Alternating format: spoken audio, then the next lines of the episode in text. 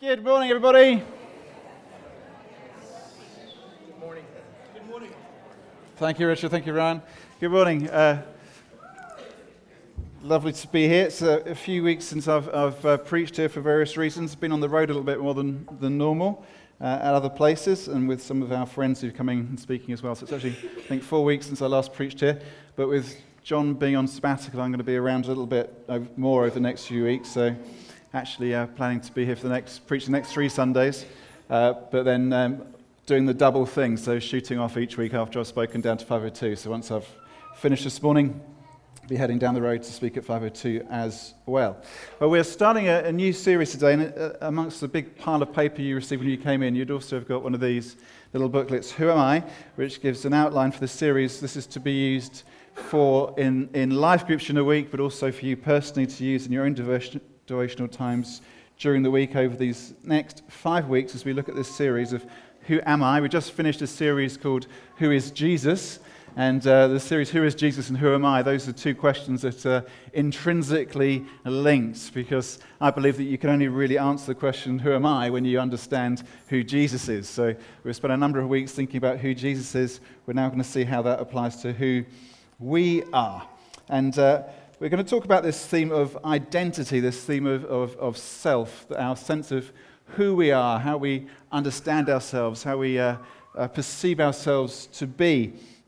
And uh, we're shaped by different things. We're shaped by people, and we're shaped by places, and we're shaped by events that give us our sense of identity, our, our sense of self. Um, I've had a, a, few weeks of uh, kind of a few reminiscences. The week before last, I was up in London midweek for a, a, gathering of some guys. We were working some stuff through together and uh, uh, stayed with some friends in southeast London near where I used to live. And in the morning went for a, a run up to Blackheath and, and Greenwich Park. Hadn't been there since just a couple of days before we moved down here. There's Susie and Georgie nine and a half years ago, just a day or two before we moved down to Poole. How cute were they then? what on earth happened? They got, they got, ah, oh, I think it got better. Well, so uh, uh, Greenwich Park was a significant place. We would often go there whenever we had friends come and there were 13 years we lived in London, and whenever we had friends from overseas, especially come, we'd always take them up to this viewpoint, Greenwich Park. We see across London, and, and I was part of a, a, an athletics club, and we'd train in Black, on Blackheath during the winter, and we'd train in Greenwich Park in the summer. So every week I was up in Greenwich Park, and I hadn't been there for nine and a half years, and it was a strange experience to go and stand there again and think about all that's happened. And part of my identity has actually been formed by that particular place because I spent a lot of time there and had some significant moments there. And then last weekend, Grace and I were up in Newcastle. We were spending a weekend at Cornerstone Church in Newcastle, and uh, this is where we went to university. We met at university. We fell in love at Newcastle University. Ah, there it is. You, uh, it's cold up north. Um, it's 20, 25 years since we last went to Newcastle. Absolutely amazing, but it was, it was wonderful to kind of walk around the city again and to see some familiar things and see the changes. But part of our identity, obviously, is deeply affected by the fact that by this by that place. I haven't been there for 25 years, but if it wasn't for that place, it wasn't for that city, if it wasn't for that university, we wouldn't have met. The whole everything would be different. My identity has been shaped by that place and by the people it involved. Uh, Nancy was 16 on Wednesday. I think yeah. Three daughters in my house now old enough to get married legally. Um, I've been shaped by Nancy in, in many ways which have been painful, but nonetheless, we're, we're working it through together.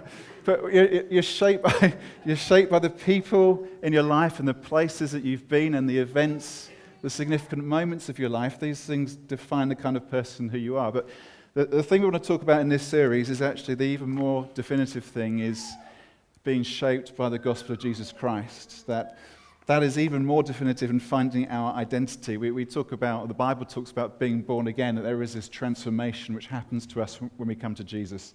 Uh, 2 Corinthians 5.17, which is a key verse for this series. If anyone is in Christ, he is a new creation. The old has passed away. Behold, the new has come. Who are you? If you're in Christ, you are a new creation. we talk about being saved. That means you're changed. You're in Christ, you've been transformed, you, you are different. Something happens to you which is uh, not just a, a, a decision of lifestyle or different way of thinking about the world, but is definitive. Who am I? I'm in Christ. I've been changed by Him. I'm a new creation. And in this series, we want to think about what it means to live in the light of that, to, to live up to the truth, the objective, the real truth that you come to Christ and you become a new creation. So, this is a series which is for those of us who know Jesus, who know that we have been transformed by Him, who know what it is to be ransomed, saved by Him, who know what it is to be born again by Him, who know what it is to be new creations, that we might live in a way which lives up to that. Uh, but it's also for those of you who don't yet know Christ in that way, because hopefully this series will help unpack for you what we mean by the gospel, what we mean about the work of Jesus Christ, what these terms mean, what these things mean. Hopefully you'll, you'll see something of our experience which will help you to understand more of what we believe as well. And it's such an important issue getting your sense of identity right. This question of who am I? It's a vital question. I know that when I in counseling situations with people who uh, are struggling with different things in their lives. Maybe it's a lack of assurance of salvation, or maybe it's a lack of joy in God, or maybe it's some kind of controlling habit they can't seem to shake off. Again and again, the, the root issue is actually this question of identity. Who are you? Who do you understand yourself to be? If you're in Christ, what does that mean? How does that play out? How does that empower you? This is a, an essential question for us. And I want us to live in our freedom, to live in our new identity of being those who are new creations in Christ Jesus. So, we're going to be looking at, at five kind of pairs of something that you, you, we were and something that we become. And uh, this is actually a, a kind of a, a, way of describing this, which my friend Brian Barr from Houston, Texas, uh, uses in his church, and we've borrowed it from him, and I thought it was really helpful, so we're going to adopt it here as well. And the, and the, the first pairing is from idolaters to worshippers. First thing is that we were idolaters. Let's turn to the book of Romans. It should appear on the screen behind me as well. Romans chapter 1. Apostle Paul is writing to the church in Rome, and he says this Romans 1, verse 18. The wrath of God is revealed from heaven against all ungodliness and unrighteousness of men who by their unrighteousness suppress the truth. Ouch. For what can be known about God is plain to them because God has shown it to them. For his invisible attributes, namely his eternal power and divine nature, have been clearly perceived ever since the creation of the world in the things that have been made, so they are without excuse. Double ouch. For although they knew God, they did not honor him as God or give thanks to him, but they became futile in their thinking, and their foolish hearts were darkened. Claiming to wise, be wise, they became fools and exchanged the glory of the immortal God for images resembling mortal man and birds and animals and creeping things. Ouch. Ouch. Ouch. This uh, passage describes an exchange that the human race has turned from God and turned towards idolatry. That rather than worship the Creator, we have turned and we worship creation. And it's an offensive passage. It is a passage which has that sense of ouch about it because of the way in which Paul describes the human race being described as futile in our thinking and darkened being described as foolish and having exchanged what is good for what is base. Those are, uh, uh, that's a painful diagnosis. It's a kind of offensive message, but I believe it's an accurate diagnosis of the human condition. It describes how we are, what we're like, what we've done, why the world is as it is. And it could be a, it's a difficult passage for us to kind of say amen to because well, firstly, because we can read it and think, well, yeah, I can see what Paul's saying, but my experience, actually, most of the people I know uh, are actually pretty nice people. Um, they don't always appear particularly foolish and dark, and they're pretty, the people I know, the people I work with, my friends, my neighbors, they're pretty nice people. And also, idolatry just isn't obvious to us if you're living in a different culture where there are idol temples full of idol statues. Idolatry is very obvious, and in our culture, we don't have we don't really have that. And so we, we might kind of, we might feel the, the ouch of the passage, but might not feel its full relevance and resonance in our lives. But Paul's diagnosis is clear and his diagnosis is accurate, and it's this that we human beings were made to worship. We were, that's what we were made for. We were made to be worshippers, but we worship wrong. We worship the wrong things. There's just something about us, human beings, that about our hearts, that the human heart is always looking for something to love and for something to be loved by. That's, that's, that's what we're, we're always looking for that because we are made to worship, and love is an expression of worship, worship is an expression of love. We're, we're always looking for something which our heart can love, lean towards, and we're looking for something to love us. And that's because we want to be fulfilled and we want to be happy. And the only way that we can be fulfilled and the only way that we can be happy is by having something to love and by being loved by something else, which is an expression of worship. We, we can't escape it. We are made to be worshippers. We want to love, we want to be loved, we want to be fulfilled, we want to be happy. So we have to worship. But in our foolishness, we've turned away from God and tried to find our fulfillment our happiness, our love, in other things. And uh, this love, actually, what often happens is that rather than our love being expressed towards God, our worship towards Him, our, our love gets turned in upon ourselves. And, and we try and find the answer to the longings of our hearts in ourselves. We try and find, the, try and find salvation in us. Uh, Grace and I witnessed uh, an example of this, which might not be entirely obvious at first, but let me tease it out the other day we, we stopped to get some petrol, and there was just a short line to get, just I'll use line rather than queue for the sake of our American friend. Uh, there's a short line um, waiting at the pumps. And uh, you know what happens? There's double pump system, and the front car left, so there was a gap with a car behind it at the other pump. And somebody from this, there's a, there's a, a few seconds, nothing happened. And then the guy who was waiting next in line in the left hand line, he thought he'd go across and fill the gap. And then the guy who was just in front of me in this line, he took great offense to that. And as soon as he saw that, he zoomed out, went in, rammed his car up behind the other car, got out, and started haranguing the, the driver. You'd taken my place. He wasn't actually even going to go for the place, but somebody else had taken a place he thought he could have taken, perhaps if he'd thought about it. And so his anger was stirred up, and he got out and he harangued the guy. And in the end, the guy who got to the place first, he just threw his hands in the air, got back in the car, and left the petrol station. And uh, Actually, that's an example of, of worship because what the guy was demonstrating was it was self love. It was how am I going to be fulfilled? How am I going to be happy? It's going to be proving my point. It's by justifying my case. It's by me asserting myself. It's by me being number one. It's by me coming out top in this position. Actually, a situation in which nobody needed to come out on top. It was just a short queue for some petrol but it was a reflection of his self centered, self directed love, which actually ed- led to quite an ugly and unnecessary scene. It's a reflection of what we do all the time. Now, our idolatries might not always look like that, kind of ugly and obviously self centered, self righteous, but all of us have things that we love. All of us have things that we trust in. All of us have things that we serve, and we do that because we were made to be worshippers. We have to worship. Humans are a one set category. We all come in the set of worshippers. Everybody does. You just have to because we're looking for love, we're looking for fulfillment, we're looking for happiness. We have to. And we all worship something, and some of the things which we worship actually in themselves are good things. Some of them are bad, some of them are good.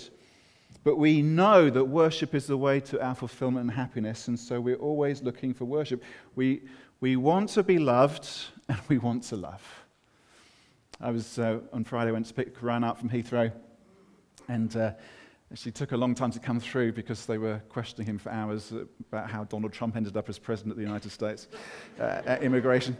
And, and, uh, and, I was waiting, and, and um, I actually quite enjoyed being at an airport watching people come through as they come through the, the arrivals door. You know, the doors open and they come through into that kind of funnel. And I like, I like people watching, and I like standing there and, and trying to work out what kind of person are you? Where, where, have you come from? And what kind of a person are you like? And what kind of business are you engaged in? And you try and guess by the clothes that people are wearing and the, and the stuff they're carrying and the, how many suitcases they have. And, and it's just interesting to observe people and try and work out their stories of that fleeting moment. Uh, but the other really fascinating thing is that all, so many people are coming out looking for someone they love. And there's that thing which we humans do, and how it happens, I'm not quite sure. But, you know, when someone sees somebody they love, there is that change in the eyes. It is the light that comes on. And you see all these tired passengers, slightly anxious, frazzled, coming off long haul flights from around the world into Heathrow, coming through the doors, scanning the crowd. It's a big crowd, you know, it's chaotic, there's lots of people around. And then suddenly their eyes set on the person they know and love, and the light comes on. We, we're looking for love. We're looking to love. That's our identity as human beings. Our identity as worshippers. We have to worship. But, says Paul, Romans 1, if we're not worshipping God, if we're not worshipping the Creator rather than the created, we're fools. Because our worship is idolatry. And idol worship always leads to disappointment because Nothing is capable of bearing the weight of our needs and desires except the Creator, except God Himself. All those other things, those other people, ourselves, that we put our hope in, put our trust in, serve, look for fulfillment in, seek to love, seek to be loved by, no one and nothing can bear the weight of our desires, of our needs, other than the one who created us. And so, if we worship idols, we'll always be disappointed. There'll always come a point when we're let down. There'll always be a point when the whole thing collapse, collapses under the burdens of the weight of our desire. The only one who can handle it is God Himself. And we were all idolaters, says Paul, because in our folly we turned away from worship as it should be directed, and we put our trust in idols, which will always disappoint, always let us down. Second thing is that Jesus changes everything. This is the shortest point, although it's the most important one. Jesus changes everything. 2 Corinthians 5:17 again. If anyone is in Christ, he is a new creation. The old has passed away. Behold, the new has come. Hallelujah. You turn in faith to Jesus, you come to him, and you get a new identity. Who are you? You're a new creation. You're found in Christ. You're united with him. And this means that all our loves get reoriented. It's like going to spiritual physiotherapy. You know that, uh, those of you know me know that sometimes I've struggled with a, a, bad back, tend to get muscle spasms, and sometimes go to the physio. When it gets really bad, I go to the physio to sort it out. When it gets bad enough to actually pay 40 quid to fix it, it has to be really bad for that uh, go. And and the physio is able to realign all those muscles down my spine, get the spasms out, get things out. And the thing is, if, you if your back's spasmed up, it doesn't matter how well any other part of your body is working. You can't use your arms, you can't use your neck, you can't use your legs as you would because that muscle spasm in the back just controls everything. And, and when that's realigned as it should be, suddenly everything else can work as well.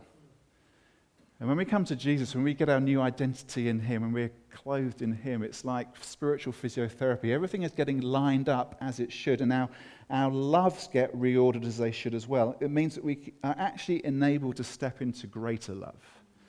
So, Ephesians 5:25, husbands love your wives. How? As Christ loves the church. Husbands can't love their wives as Christ loved the church unless they're clothed in the new identity of Christ. That's a, that's a measure of love which is a, impossible for us humanly to attain. That, the, that sacrificial measure of love, we can't do in our own strength, but by the grace of God and your new identity in Christ, you can. Because in Christ, you're empowered to love more. Our idols say to us, You've got to love me, you've got to love me. You can't worship God because you've got to love me, you've got to trust me. Actually, you come to God, you get your new identity in Christ. You realize you're a new creation. You're freed to come to the place which you're meant to be, which is enjoying God. It enables, it, the, the whole love thing grows. It reorders your love so it enables you to be more loving, enables you to express delight in things which are delightful to a degree you couldn't previously do because everything's oriented as it should be. Jesus changes everything. It's the shortest point. Hold on to it. It's the most important one. Third thing, we do still experience the pull of our old identity. If you are a Christian, you are a new creation, but our old loves, our old idols, have a tendency to keep calling us back. And the, the prime biblical example of this is the story of the people of Israel when they left Egypt. It's that familiar and essential story of the story of the Exodus that God, by Moses, leads his people out of Pharaoh's power across the sea towards the promised land. They're, they're released from slavery and brought into freedom. But again and again, they look back to the place of slavery and they feel the tug of it, the pull of it. And again and again, they actually say, We wish we were back there. We'd rather be slaves in Egypt again and free out here. And that's how idols operate. And Pharaoh can be any number of things. Pharaoh can be things that you love and would say, You have to keep loving me and you've got to love me in this way. And if you love God like that, you won't be able to love me like this, and that will be disastrous. Or Pharaoh can be something that you fear, just as the Egyptians, as the Israelites feared Pharaoh. It can be something that controls you through fear, and you feel you have to serve and continue to serve in order to escape fear. Objectively, the Israelites were free from Pharaoh, but he said to them, I want you back. And they kept feeling the pull of Pharaoh and of Egypt. All kinds of things can do this. There's very obvious ones. Addictions do that. I want you back. I want you back. A career can do this. Got to give it all for the job, got to sacrifice everything for the career. Positive things can do it as well. Your children can do it. Make idols, so easy to make idols of our children. And the thing is, we can sometimes we can be very aware of what our idols are. It's obvious if it's an addiction. Sometimes they're much more subtle, and we can actually be blind to them. Uh, Tim Keller, the New York pastor, says Jesus warns people far more about greed than about sex, yet almost no one thinks they are guilty of it, of greed. Therefore, we should all begin with a working hypothesis that this could easily be a problem for me. What Tim Keller's saying there is that greed is a problem. Greed actually is an idol for so many people in our culture, but none of us think we're greedy, which there's a sign actually we, there's probably could be an, an, issue for us. Well, I think we, our, we can be blind to our idols. And so we need to be self aware. These little idols which seek to get control, power over us, direct our worship towards them. What is yours? What is yours? It's a difficult question to ask because it does require some honesty, it requires some soul searching, and because it touches things we don't want to be touched. Because the very nature of an idol is it says, don't touch, worship from a distance, but leave me alone.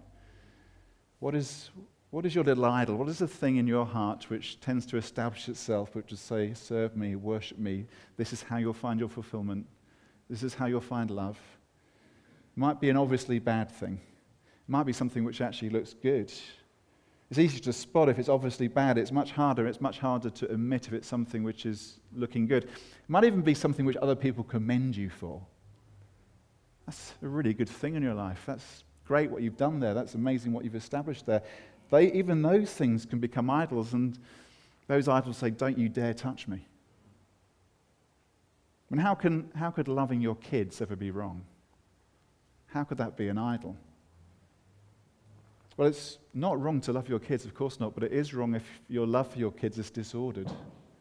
If that's actually what your whole life is built around. This is why, one of the hardest sayings that Jesus ever said, Jesus said this If anyone comes to me and does not hate his own father and mother and wife and children and brothers and sisters, yes, and even his own life, he cannot be my, dis- be my disciple.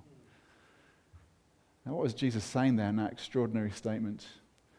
Of course, he's not actually saying you have to hate your wife, your daughter, your father, your mother. What he's saying is, he's talking about the cost of discipleship. He's talking about how, actually, if you're to get things ordered the right way, there's such a priority in terms of recognizing the supremacy, the firstness of God, that everything else, even your wife, even your kids, even your mother, your father, become secondary things to you.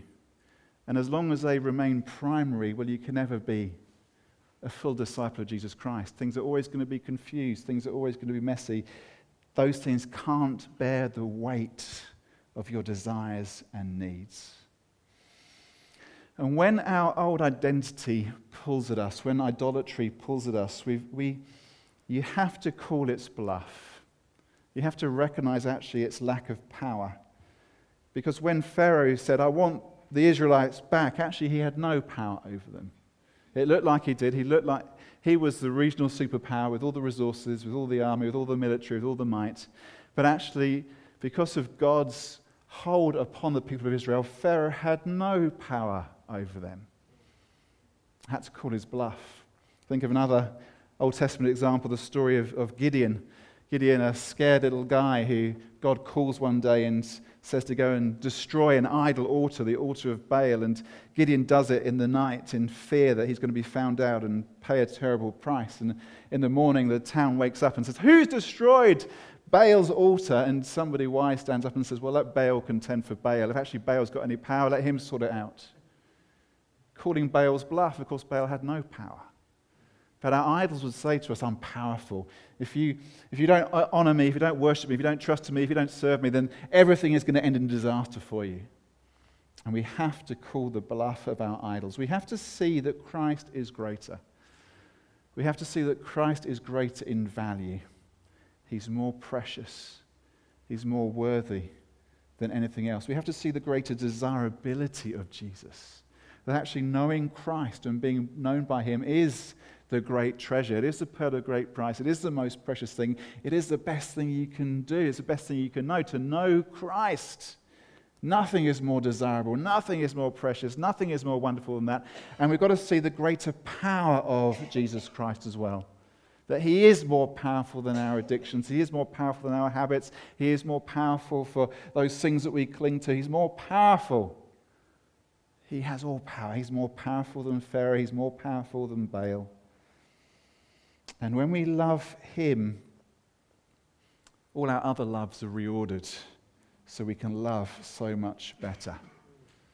And you know, the thing is, if you go back to your old identity, if you live in your old identity rather than your new identity, that's going to, have, that's going to produce some fruit in your life. It, it will result in the end in you essentially being self centered because that's what idolatry does. It always turns you in on yourself, just like that guy in that petrol station. Maybe not as visibly as that, but always like that, actually, internally, emotionally. It turns you in on yourself rather than out towards God and out towards others. It means that you will lack assurance. You won't feel the assurance of faith. You won't know the certainty of God's favor and blessing in your life and His hand upon you and His, his, his, his plan for you. You, you'll lack that assurance and, and, and you'll lack joy. You can lack joy as a, as a Christian. The, being a believer is meant to be a life which is an experience of joy in God. But if you're not putting God first, if you're still going back to your old identity, if you're serving your old I- idols, you lose joy. You just do. And you'll also end up just confused. Who am I? I don't really know. So, final thing what does what does being a worshiper look like? Step into our new identity as worshippers. What does that, what does that look like? Well, it means so many things. I'll just give you a few examples. One thing it means, it does mean singing. I mean, this is obvious stuff, basic, but it's, it's profound. It means singing. Uh, it's so good to have Ryan here with us for a couple of weeks. So Ryan's here for two and a half weeks. He's leading here today and in 5 or 2 next Sunday and here again the week after and doing lots of stuff with us in between. And, uh, you know, the gift of song, it is a gift. We don't just gather and sing because that's what Christians traditionally do, but the reason that we gather and, and sing actually is because when Christians gather together, the Spirit of God is present amongst us, and the Spirit of God stirs up worship, which has to result in singing at some point. It always does. Because singing is this amazing gift that God has given the human race to enable us to express things which we just can't express in other ways. We express thoughts and emotions, feelings in song in a way which is just different from other forms of human communication. There is something amazing about music. And so part of our worship has to be singing. Worship is to sing, it is to come before God with the people of God and sing songs of praise to God. That's what it is to be a worshiper. If you're a worshiper and you never sing, something is very odd. When we gather together on a Sunday, we sing. When you're own, on your own, sing. Sing songs of praise to Jesus. It's what we do. The Spirit of God works in us and releases songs of praise to Him. Singing is an obvious response of worship, but worship encompasses so much else besides. Worship encompasses all we do. It encompasses all our working. Colossians 3:17. Whatever you do in word or deed, do everything in the name of the Lord Jesus, giving thanks to God the Father through him. In all that you do, worship. Now that's, um, that's such a helpful verse when it comes to our work, because it has this double impact upon how we view work. It, the first thing it does is it dignifies your work. So if, you, if you're working in what essentially is a uninspiring or perhaps a downright kind of scummy job, there's a dignity which is still yours in your new identity in Christ. Because why? You do everything in the name of the Lord Jesus, giving thanks to God the Father through everything. Even this uninspiring, scummy job, you do that to the glory of God, giving thanks to God through Jesus Christ. It gives a dignity to what you're doing. It gives a dignity to you because your new identity as a worshiper is you've stepped into dignity in God. But the other thing it does is put work in its proper place. So, the other end of the spectrum, the job which is all, which is all consuming, all dominating, which so easily becomes that idol in your life, actually it puts it in its proper place because that, that job isn't the end in itself. Actually, you're, work, you're doing that in the end ultimately as an act of worship to Jesus. So it, it both dignifies and it puts in its proper place. What it means to be a worshiper, that all we do is done to the glory of God. Everything is done with thankfulness. Being a worshiper also affects our thinking. Romans 1:21 Paul says that our thinking has become futile. Further on in the book of Romans, Romans 12:2 Paul says be transformed by the renewal of your minds so you can know what is good and acceptable and perfect, so you can worship. There's this contrast that our old identity of idolaters is that our thinking is futile. Our new identity of worshippers, our thinking is transformed. To be a worshiper is to have your thoughts directed towards God. Actually, it also means where do our thoughts tend to go? It means that our, being a worshiper means that our thoughts are inclined towards what is pure rather than what is impure. It means our thoughts are inclined towards thinking about how we can better serve and connect the body of Christ rather than just serving and ourselves. It means our thoughts are directed towards Jesus and not just me. Our minds get reordered as we step into our new identity. Being a worshiper means praying. That's conscious, deliberate connection with God that we deliberately step in our new identity into this place where we say, Jesus, I believe that you're real. I believe that you hear me. I believe your spirit's at work through me. I believe that when I pray, I have a father. I've got a good, good father. It's a good, good father who hears my prayers and by the power of his spirit is able to work even through these feeble words and things happen. It means being a worshiper means listening that we have an expectation of hearing God speak to us in every situation. Worship is a two way process because it's a process of love. We worship because we love and we want to be loved, and loved and being loved means listening. And so worshippers expect to hear God speaking to us. Worship means giving, it means bringing our offerings before God of time and energy and money and possessions. we gladly hand them over to God. We entrust them to God. We entrust our lives to God. We say, Lord, it's all yours. It's an act of worship. And being a worshiper means righteousness, peace, and joy. Romans 14, 17. The kingdom of God is about righteousness, peace, and joy. That our new identity means we step into this. That we step into a place where we know that we are considered righteous, clean, welcome before God. It means that we step into this place of peace. Idolatry causes anxiety. Stepping into the presence of God, being a worshiper, means a sense of peace. Oh, God loves me. He holds me secure. My Father is good to me. Jesus died in my place. He's carried my sin. His Spirit empowers me and fills me. And that means joy. Idolatry never leads to joy in the end, but our new identities, identity as worshippers brings us into joy in the presence of God because uh, who are you? You were made to be a worshiper. And when you worship Jesus, you are doing what you were meant to do. That is where you are most yourself. It's where you can be most complete, most fulfilled. It's what you're made to do. It's the way of wisdom. It's the way of life. It's the way of joy. Hallelujah. I'm no longer an idolater. By the grace of God, I've become a worshiper. Praise you, Jesus. Praise you, Lord. Let's worship him. Ryan, come up and help us.